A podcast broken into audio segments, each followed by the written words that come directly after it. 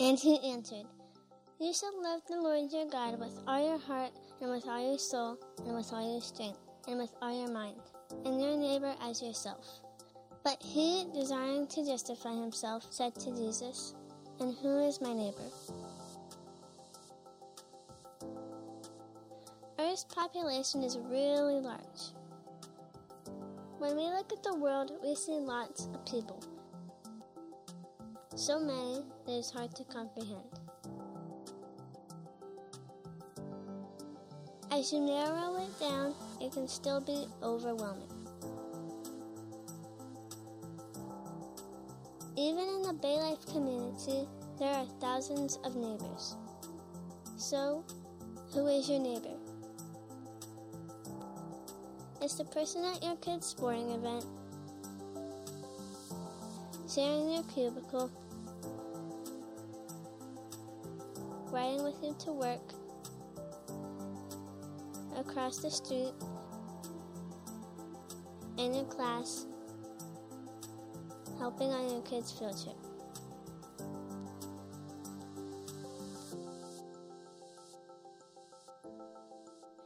Your neighbor is the one God has placed right next to you.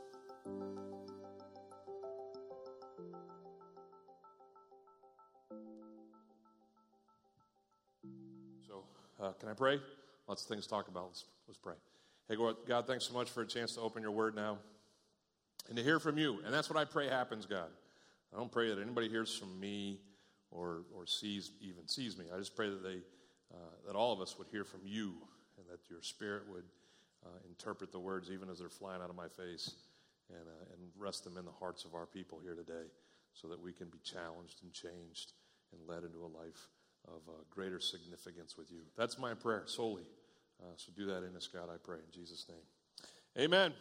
I'm going to talk about our neighbors over the next three weeks, and I'm excited to do this with you. Uh, uh, the video told us who our neighbor was. It's the it's the one that's right next to you. I think uh, neighbor, another way to define neighbor is anybody who's not you, okay? You're you. Everybody else is your neighbor. Got it? Good. Uh, our neighbors are talked about a ton in the scriptures. I looked it up this morning. There's one hundred fifty references to neighbors in scripture. Uh, we get all kinds of commands. We're going to talk about one of them next week, which is to love your neighbor. Heard that one, right? Uh, we're going to talk on the third week about leading our neighbor. But today we're going to talk about probably the most significant command or commission that we find in the church age, which is to tell our neighbors about the good news of Jesus Christ. It's a privilege of the church to be the messengers of our God. And it's it's a privilege to be a friend to someone and, and tell them something that they need. I was out to breakfast this past week with a buddy of mine who's in my life group. Everybody sign up for a life group. It's good for you. Uh, but I'm in one, and uh, I hadn't seen this guy all summer as I was traveling and gone. And so uh, we got together for breakfast just to catch up, see how his, things are going. And halfway through our breakfast together, uh, he said, dude, I, I can't I can't keep talking to you. I was like, what? What did I say? He says, no, listen, you, you got to take care of that Twizzler. That, that, and he pointed to my nose. And apparently what had happened... laugh, but it's happened to everybody, right? That I woke up early and I didn't look in the mirror and I just threw a baseball hat on and I met him at seven o'clock at this diner for breakfast and I hadn't, you know, cleared the bats from the cave, if you know what I'm talking about, okay? And so there was just one little Twizzler kind of going in and out as I was breathing through my nose, one of those, right? And he, he fought it off as long as he could, but he's like, I can't do it anymore. You got to take care of that. And so I just did the quick, you know, and then I wiped my hands off, kept eating my food, but... uh Oh, whatever. Everybody was like, uh, yeah, like, welcome to the, you know, the world. It's what happens, okay? Boogers happen. All right, so I was, I'm grateful that my friend felt comfortable enough with me to tell me something that was going on. Have you ever, you ever been, like, going on through the day, and you get home, and you're like, well, how long has my zipper been down? I have no idea how long that has been, go- you know. But I'm sure people saw it during the day, and they just never thought to say anything. That's bad neighboring. Good neighbors tell their other neighbors uh, what's what and help them understand what needs to be happening in your life. And so uh, in a much more serious and spiritual way, that's what we're talking about. We're talking about the people in our lives. Listen, and you got to get this. This is one of those sermons I don't want you to skip over, okay? Because here's the deal. You're like me. You get in an environment where you're used to just sitting and listening, and you stop listening, okay? It's called marriage, right, fellas? Huh? And you can just kind of skip over stuff. But listen... That can't happen today. Can't happen any week, but especially not today. You've got to get this. Because if you're a Christ follower, in fact, if you're a Christian out there, a Christ follower has been saved by the grace of Jesus Christ, can you give me a whoop, whoop? Okay, all the whoop, whoopers, okay? Here's the deal. This is central to your existence as a Christ follower. Not just the paid people, not just the people who are comfortable, you know, talking to other people. It's, if you're a Christ follower, this is who you are. You're on mission. You've been sent to share the good news of Jesus Christ with your neighbor. In fact, if you're a Christ follower, if you're a woo-woo, okay, uh, how did you become a Christ follower? Someone drop a big rock out of the sky, you know, this God-sent meteor that had the gospel rented out, you know, in the, hand, the fiery hand of God on the meteor. And that's how you learn the gospel? Thanks for the meteor, God. Now I'm a Christian. Or did or did some angels kind of swoop up in the sky over you as you were, you know, uh, walking through the woods one day, and, and they wrote the gospel out like, you know, like planes do sometimes, and there it was. And you're like, oh, I'm a Christian now. Is that how it happened with you? No, that's how it happened with me. I walked the aisle at a, at a Christian camp in eastern Canada at the age of nine, and some counselor, whose name I don't remember and whose face I can't even recall, shared the gospel of Jesus Christ with me, and that's how I became a Christian. He was a good neighbor. He told me about Jesus. There, there might be some of you who found out in other ways, but a majority of us, an overwhelming majority of us in here, are Christian, are Christ followers because another Christ follower, a mom, a dad, a brother, a sister, a friend, a classmate, a coworker, a pastor, a, a Sunday school teacher, someone told us about Jesus and gave us the opportunity to respond. I mean, the Bible's rife with commendations for people who tell their neighbors about Jesus. This is what Paul said to the Romans. He says, for the scripture says that everyone who believes in him will not be put to shame. Who's grateful for that this morning? That if we put our faith in Jesus Christ, shame's not a part of our future. We are sealed for eternity. We are given his grace forever. He goes on, he says, for there's no distinction between Jews and Greeks. I'm grateful for that, that God chose to let the Gentiles, that's you and me, Uh, in on this deal. For the same Lord is Lord of all. He's bestowing his riches on all who call on him without distinction. It goes on and says this, for everyone who calls on the name of the Lord will be saved. Everybody say, yay! It's a good deal. It's the greatest thing that's happened to any of us. Now look what he says. He goes through a bunch of rhetorical questions here in the next part here in Romans ten. He says, how then will they call on him who they have not believed? How do people go from not believing to believe in? And how are they to believe in, in Jesus uh, of whom they've never heard? How can someone believe in someone that no one's ever told them about? And how are they to hear without someone telling them? I'm getting louder because I think Paul's writing with heavier ink on each one of these. He's just celebrated the grace that comes to us through God and Jesus Christ. And he's just, hey, there's no shame. We're all saved because of him. But he's like, there's all kinds of people out there our neighbors don't know because no one's telling them. He asks one more question. He says this. Next verse. He says, how are they to preach unless they are sent? Everybody look at me. You got me? Everybody look at me? I'm sending you today. You're the preachers. We talked about it in the How We Do series in the book of Titus. Everybody's somebody's pastor. Everybody is.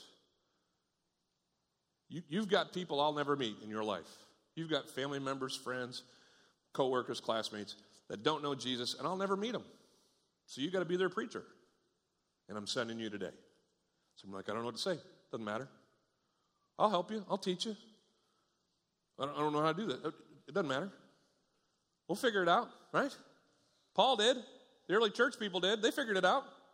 We can figure it out. We got God on our side. The question is, is will we go? Look what he says. As it is written, he quotes Isaiah fifty-two. He says, how beautiful are the feet of those who preach the good news. Everybody stop getting pedicures because they don't make your feet beautiful. Ladies, skip out on all those white tip things that you put on your toenails or whatever that stuff is. That, that, that doesn't make beautiful feet. Some of you guys haven't worn sandals for years. You want to know how to have beautiful feet? I'll tell you to have, how to have beautiful feet. Go tell someone about Jesus. That, that'll make your feet beautiful.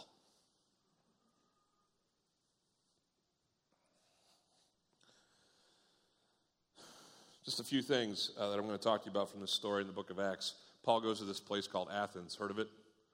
It's over there in Georgia. No. Uh, it's in Greece. There's one in Georgia, though, isn't there? Yeah. Uh, Paul goes to the actual Athens, and he uh, he detailed, Luke details for us here in the book of Acts what happened there. We're going to learn from it. But before we do that, you saw some cards coming in. Everybody got? Everybody hold up a card if you got it. Just hold it up. Make sure you got one. Okay. On the back of that card is this, these uh, these a series of blanks. We don't we do not account. Okay. It's not one one one. We know there's a two and a three. But we we just we wanted you to think about uh, who your neighbors are. You can put them down if you're holding them up still. Uh, and, and you're going to have this whole sermon to, to just listen to God as you're listening to me. Think about the people in your life. It could be a family member uh, that you're going to see at Thanksgiving uh, that maybe you've been praying for for years, and you're going to renew your efforts in prayer and your vigor in, in looking forward to an opportunity to share the gospel with that person. It could be a, a, a neighbor who's actually your neighbor, lives on either side of you or across the street. It could be a coworker, classmate, all those people. Anybody that's not you is your neighbor. Think about the ones that God wants you to not just pray for, which is great, and to not just invite the church. Everybody look around. Do you see some empty chairs next to you? You know, I, I think one of the, uh, and I don't want, this isn't a guilt thing or anything like that, but I think it's sad that there's empty chairs in churches anywhere. Not just ours. But if this is if this is central to life, if this is the most important thing that we believe is, is in life, to know God and to follow hard after him, why is there empty chairs anywhere? I'll, I'll tell you why there's not empty chairs. Uh, I think in part it's because there's a wicked world out there that does, doesn't want to believe in God. That's that's them. But then there's uh, a sleeping giant called the church that is never really truly engaged in the mission of God. And and we just get busy. I mean, we, we got enough to handle on our own. I got kids, Mark. I got jobs. I got this, that, and the other thing. I don't have time to think about them. Hey, guess what? If you're the church, you're the sent ones. God has given you all that you believe so that you can share it with the people who don't. So write down the names of the people that God leads you to. And then pray for reals, for reals, that you would have the opportunity in the next few months to talk to them about Jesus. We're going to see how that unfolds here in the experiences of Paul in Athens. We're going to turn those in at the end. It'll be an active thing, okay? So you got to write something down. If you don't get a pen, bug, bug your neighbor. Get one, okay? Love your neighbor. Give him your pen. All right, here we go. Book of Acts, chapter seventeen. A few things that we need to do if we're going to be the, the tellers that we're supposed to be to our neighbors. The first thing we need to do is be shaken, not just stirred. Yes, I tried to do a little homage to James Bond there. But I, I, I put it that way because I think most, most of the times when we go to church, we're just kind of a little stirred. We're just, you know, mildly perturbed or, or slightly agitated over the things that the scriptures teach us. And, and what I think needs to happen in the lives of passionate Christ followers is that they got they got to get fussed out a little bit more. They got to look at things and say, "This ought not to be." Look what happens with Paul. He's, he's hanging out in, in Athens here in verse sixteen, and it says that he was waiting for some that, that Timothy and some other guys were going to come and hang out with him on the next leg of his missionary journey. But he's here in Athens waiting for them to arrive, and he's walking around kind of like a tourist. He's just looking around at this amazing ancient city. Uh, called Athens. And his spirit, it says, was provoked within him. The English isn't doing the Greek word justice. It's a, it's a Greek word that actually comes from the medical field. Uh, and it, it goes beyond just slight provocation to like, Paul was feeling sick to his stomach, ill over what he was seeing. You ever seen something like that? Maybe in a movie that you didn't know it was coming up. It was this really tragic scene. You just had to look away. It, like it was visceral. It, it it made you react. Well, that's what Paul was feeling, a visceral angst and provocation as he walked around the city. Why? Because the city that he was walking in was full of idols. That that, that Greek word there, full of idols, is just one Greek word. It's kata idolos. Kata idolos. And it, it just means submerged in or under idols. There were so many idols, it's like they were drowning in them there in Athens. If you read some of the ancient historians, they'll say there was ten thousand men in Athens and there were thirty thousand idols. That's a three to one ratio if my math serves, right? That's a lot of tikis. That's a lot of gods for the people of Athens to turn their devotion towards. But here's Paul, and he's no, he knows the one true God. Uh, he met his son Jesus on a road to Damascus. He's been changed forever. He knows the truth. And here he is. He's walking amidst this world of lies. All the Greek pantheon of, of mythological gods. All of the other gods that have kind of seeped in from all the other countries that, that Greece uh, assumed into themselves when they were the world power. All these gods, there, there's temples and statues. There was a temple for Athena, and there was a statue of Athena that when you lit the torch at the top of Athena's statue, for forty miles you could see this thing. I mean, it was just grandeur and homage to all of these false deities, and it just made Paul sick. Listen, our world worships all kinds of false gods. Materialism, having more, hedonism, experiencing more, existentialism, and all the other isms that are in our philosophies. There's all kinds of false religions out there. And we sit there and we talk about them on national stages or, or you know, these, these grand debates. But, but just listen, do you ever look at these things and just have your heart break, have your stomach churn over the fact that there's a world of people out there who do not know the one true God? They're worshiping everything else but him. And so often Christians are just so dismissive of that. I got, I, I found him.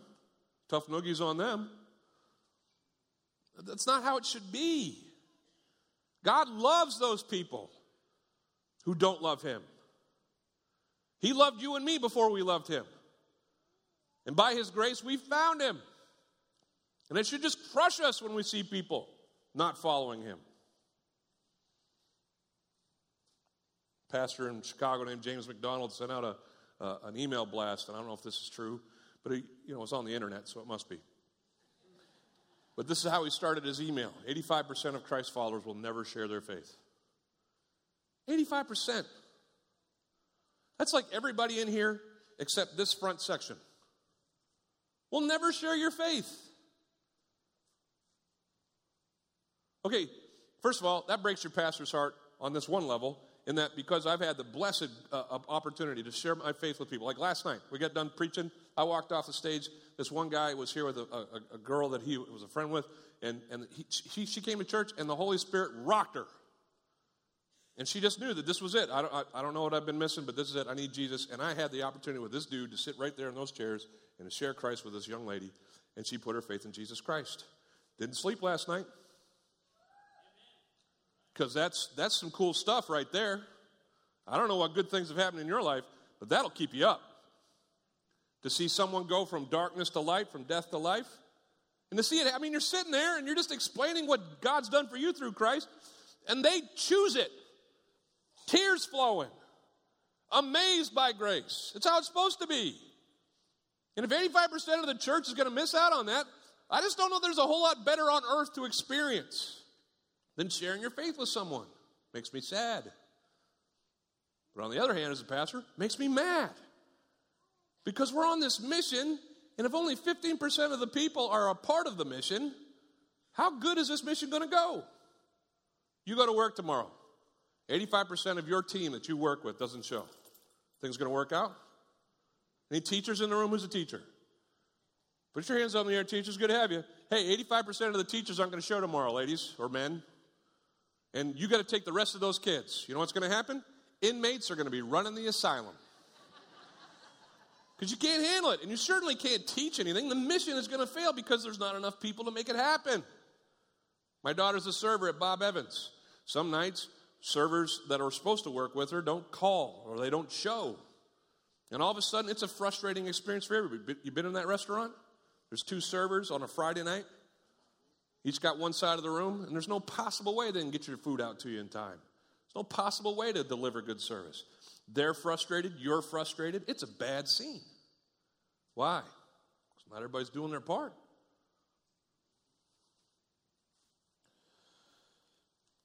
We need to be shaken, not just stirred. We need to be convicted to get involved. And not just convicted, we need to be excited about the opportunity to be involved. This isn't a get to, it's a got to. You get to be the part of someone's eternal destiny changing forever. That's right. Secondly, we need to learn our neighbors. We need to learn our neighbors. We need to be able to adapt ourselves to what we see in them so that we can give them the gospel in ways that they can understand it best. Look what happened with Paul. He reasoned in the synagogue with the Jews and the devout persons. Let's call them religious people. Okay, so whether they were Jewish or Gentile, he went to the devout people and he talked with them. This was, this was his big deal. He'd go to the, the Jewish synagogue first. Why? Because he was Jewish. He could relate, right? But then he, he didn't stop there. He went out in the marketplace every day. And he just talked to whoever he'd meet. Total strangers. What's up? Who's your God? Want to hear about mine? And so ir- irreligious people or, or vaguely religious people, he talked to them too. He, he, he hung out with these muckety-mucks that were philosophers of the age. Look what it says next. It says some of the Epicureans. These were guys who followed Epicurus. For the sake of time, Epicureans, they didn't really believe that uh, God was involved with, with existence, and so there was certainly nothing after death. And so their whole uh, philosophy of life was party-hardy. Sounds like a lot of my friends from high school, right? You know, hedonism. Just suck everything you can out of life because someday you're going to die. They were the party-hardy crowd. He talked to them. He talked to the Stoics. The Stoics were, uh, just like the, the name kind of means, they were, they were serious. They believed not just that God was here, but that God was in everything. He was pantheistic. He was in everything, everywhere, behind every bush. And so they were very rigid and careful. They were the party poopers. So Paul talked to the party hardies, and he talked to the party poopers. And, the, and no, lots of people didn't understand what it says. Some said, what does this babbler wish to say?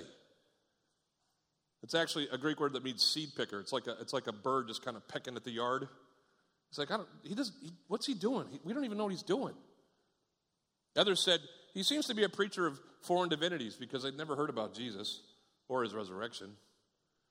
I mean, he was like puzzling people with all these things, but did that stop him? No.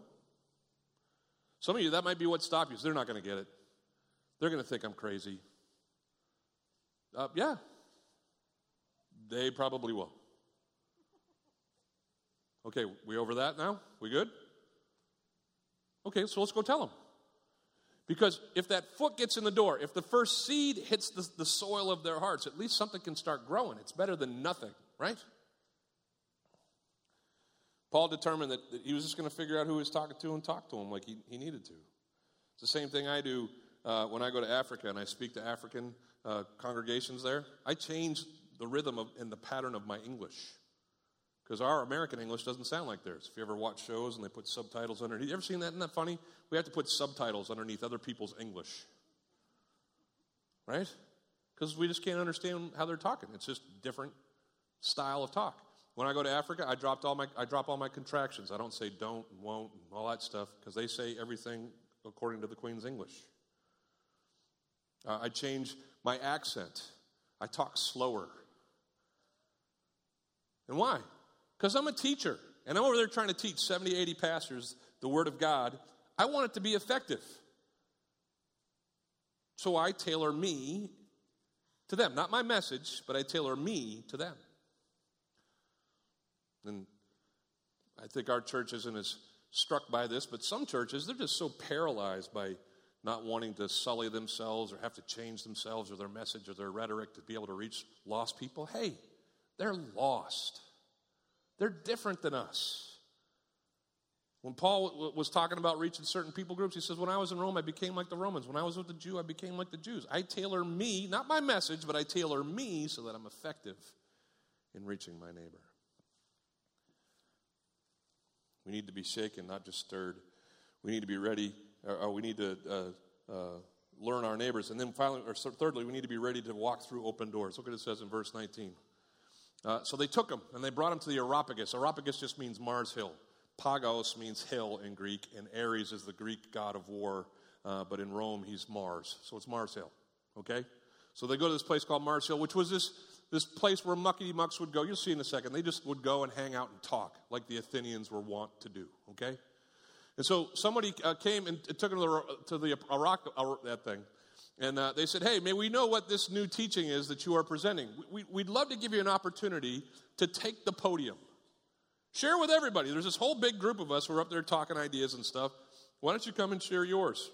It goes on and it says this, for you bring some strange things to our ears. We wish to know, therefore, what these things mean. It, it describes the Areopagus this way. in verse twenty-one, it says, "Now all the Athenians and the foreigners who lived there in Athens would spend their time in nothing except telling and hearing something new." Kind of reminds me of the internet. It's like the ancient internet, right? You can go on the internet and hear all kinds of craziness, right? And get engaged in all kinds of conversations. Well, back then they called it Mars Hill, all right? And so the, the, these Areopagites came to Paul and they said, "Hey, you want to come and talk?" And Paul said, "No, I couldn't possibly. I mean, I got friends coming in, you know, I'm, I'm waiting for them to arrive in Athens, so they're going to be at the airport, and, you know, it's hard to find an Uber here in Athens, and so, uh, you know, it's probably just not going to work out, but thank you so much." Is that what Paul said? No, he's like, uh, yeah, yes, I'd love to tell you about Jesus. Are you serious? I get to come and talk to all you at once? Because I've just kind of been walking around the marketplace in the city here and just talking to whoever would talk to me, but you're going to give me like an audience? I'll come and talk to you like right now. When, when can I talk? This is Paul's mentality. Why? He's on mission. He gets it. Other stuff was probably needing to happen in his life, but what was most important to him? That his neighbors heard about Jesus. God opens doors all the time. Do you believe that? I mean, God never takes a break. You and I do. But God's always at work around us. He's always doing things to set us up to be used of him. And I regret that I, I know in my life I've missed out on too many times where I could have talked to people about Jesus and didn't. I was up in uh, northern Maine where I uh, grew up and went to high school uh, this past summer, and I, I, I had uh, dinner with a buddy of mine. His name's Tony. Uh, in high school, we called him Beanpole. He was the center on our basketball team. He was six foot eight, and he weighed about one hundred pounds, right? You picture him? And uh, Beanpole and I, he's, he's filled, out, filled out now, so have I. But... Uh, uh, We, we sat down and we had dinner together uh, while I'm up there uh, for a, a night. And it was so great to just, re, re, you know, uh, he married a girl that I dated in seventh grade for like five minutes. So that was funny. And, uh, uh, you know, so we're just talking and, and rem- reminiscing and all that stuff. And he knows I'm a pastor. And I was like, "Yeah, I checked you out once online. You know, you're pretty good, blah, blah," you know. And I was like, "Oh, thanks, man." And, uh, but I drove away. We, we spent an hour together. I bought him dinner. I mean, I had the right to say whatever I wanted. I was paying. But I was driving away after a great visit. I was like, ah. I mean, will I get to see Tony again? Hopefully next year's my thirty-year high school reunion. I'll go back and I'll have another chance with Tony to talk to him about Jesus. But have you ever done that? You're like, oh, man, I could have talked about Jesus a little bit more there. I mean, he, he even set me up. We talked about the fact that he knew I was a pastor and he saw me preach. I mean, that's just a door going, right? All I had to say was, "What'd you think? What do you think about this God that I preach about?" I, just, I didn't. And not because I was scared, not because I didn't love God at that moment, or I just, I forgot. And I missed it. It's kind of like this video that I pray none of us experience in our own lives.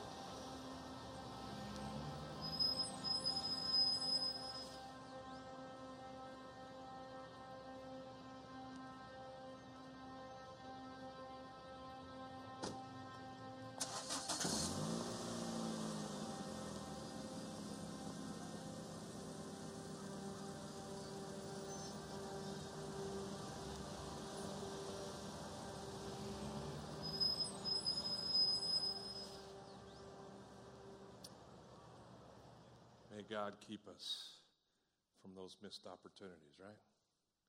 May he lead us into what he's designed for us and make us strong and faithful in those things.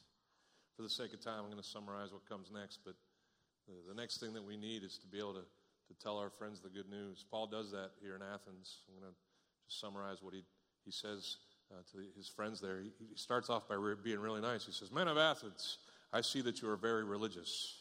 Isn't that nice? You should always start by being nice. You know, don't don't be blowing the doors off on Facebook and telling people, "Turn or burn," or, you know, just be nice. He starts out being nice. And then he takes something from their city, a, a statue to an unknown god. If you want to scroll through the verses behind me, that's fine, but I'm just going to summarize. And, and he says, let me tell you about this God that you don't know about. He says, this God that you don't know about is the creator of all things. He created us. He created you and me. He's a sustainer of all things. He says, in him we live and move and have our being. He gives us life and breath and everything in it. He says, he created us so that we could find him. He, he made all of humanity, the first man, and then every man that came from the first man. He, he appointed the times that they would live and the places that they would live.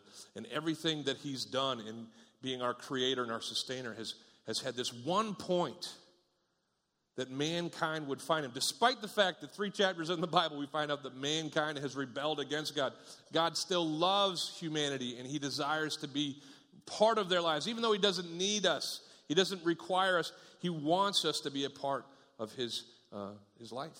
His, he wants us to be together. And so he sends his son Jesus to die on a cross and to raise from the grave so that we could have life through our faith in him. He says that's the point of existence. If you get a chance to share with your friends, tell them that God created them. Tell them that God sustains them. Tell them that God created them with this purpose of knowing him. And that anything else in their life is, is just a A, a tragic shortcoming in this purpose that God has made them for. I, I could repurpose my microphone. I could take this little stick thing that actually, you know, catches my voice, and I could use it as a cocktail fork, and I could pick up hot dogs with it and eat off of it, right? I could take this little string that comes off of my microphone and goes into my pack. I could use it as a shoelace. It looks like one. I could take this little pack right down here at the end, and I could use it like a rock to hammer nails, like I did when I was a kid, and my dad wouldn't loan me the hammer, hammer, right? I could use this thing for all kinds of things, but if I did that, any of you would have the right to be like, should he be Baker-acted? He probably should. He's eating he's eating hot dogs with a with a microphone, right? But why is it that we look at people in our lives, friends and family members, coworkers and classmates, and we see them living their lives for all of these off purposes? And it doesn't make us think, this is crazy. I got to say something. Because they're totally missing out on what God has made them for. He explains the gospel that you need to repent and accept. And then he gets to the end. I'm going to go there if I can go to the last blank in Acts chapter seventeen, verse thirty-two. He basically says uh, that we need to do our, or this is the last thing that we need to do. We need to do our part and leave the leading to God. We need to do our part and leave the leading to God. It'll come up here just a, in a second, but trust me if it doesn't. Keep going back, bro. You're almost, there it is. See, I told you. Now look what, look what Paul says. He's, he's done sharing the gospel. He's told them about repenting and believing in the resurrection of the dead. That's how he closes his presentation. You can read it for yourselves there in the Bible. But when they heard of the resurrection of the dead, all these Areopagites, all these guys who are listening to him, uh, there were some varying reactions. Some of them mocked him. Somebody rose from the grave. Awesome. Uh, I don't believe you. And off they went. Uh, if you share your, your, your faith with someone uh, that you're praying for, that you're going to put on these cards, uh, that, that someone may mock you initially. Uh, some of you are like even afraid to put that certain person's name down on that card because you just don't even want to talk to them because they're just going to make fun of you. Okay? Uh, be bold. Know that just having your foot in the door is the beginning of the process for a mocker to become a believer. All right? Some people, they weren't ready to believe, so, so they just said, hey, we'd love to hear more about this. Uh, let me go home and soak. I need some more time to think on this. But get this. Uh, verse thirty-four, if you can skip to that last part, verse thirty-four. It says, some men joined him and believed that day. Paul's on Mars Hill and he's talking about Jesus, and some dudes who got up that morning, probably never hearing about Jesus, sat down in that, that, that Mars Hill uh, Center, and they heard Paul tell them about Jesus, and they're like, I'm in. One of the guys' names, he's an Areopagite. His name's Dionysius. He's an early follower of Jesus Christ in the church in Athens. You know, another one was this lady Damaris, and some people who were with her. They all trusted Jesus that day. Why? How? Because Paul was shaken, not just stirred. Because Paul was willing to go out there and tailor his, his himself, not his message, but himself, to the ways that people could hear about the gospel of Jesus Christ. When the door opened, Paul walked through. When he was given the opportunity to share the truth, he told it. Some mocked. Some said, not right now.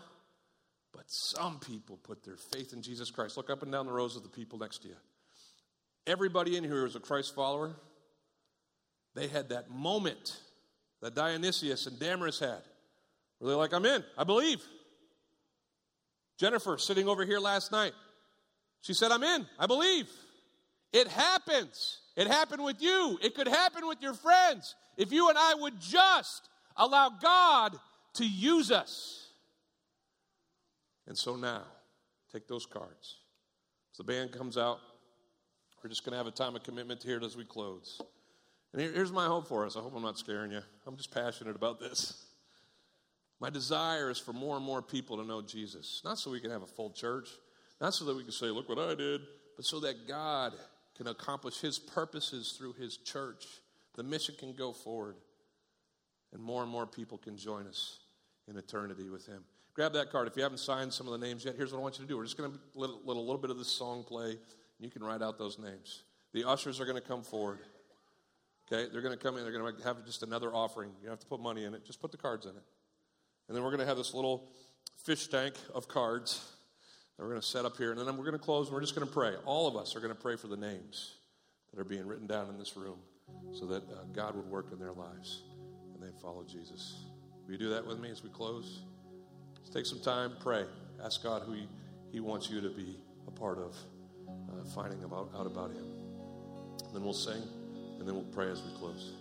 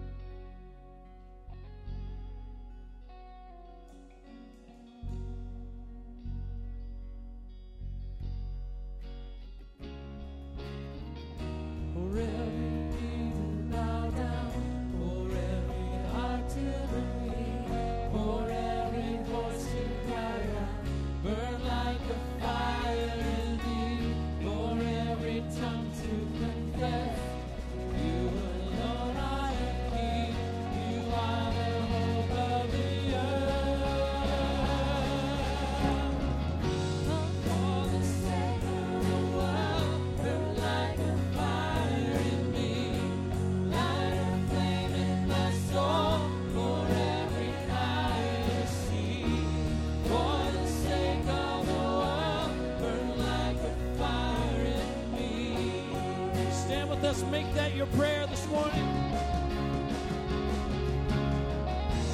For the sake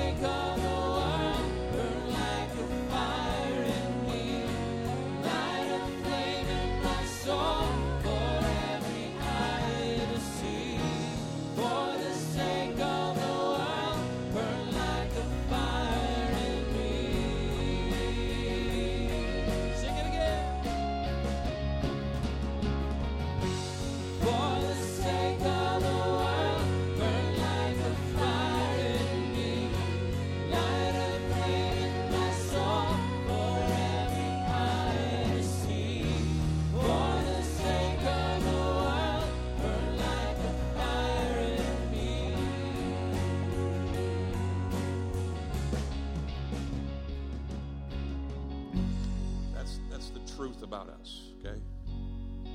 That, that we believe what we believe, that we've been given what we've been given, so that it can come to us and run through us to a world that, that needs it too. We were, we were remade by the grace of God through Jesus Christ, so that we could burn like a flame for the sake of the world, and people could know about Jesus through us and from us.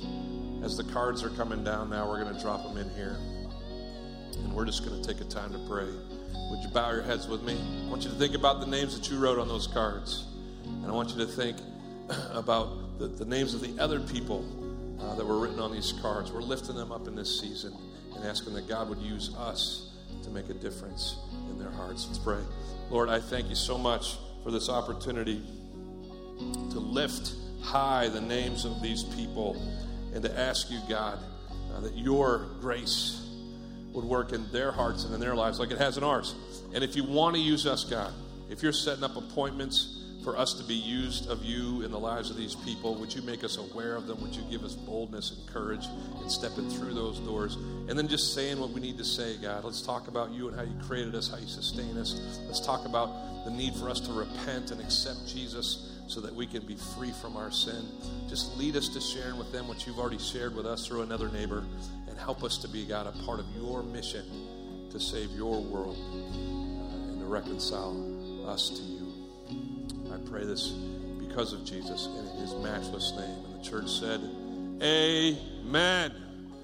And may it be so by the grace of God. Thanks for coming to church this morning. Make sure you sign up for a life group as you go out. But God bless you as you go. I'll be over here in the corner if you want to talk. And have a great week. God bless you.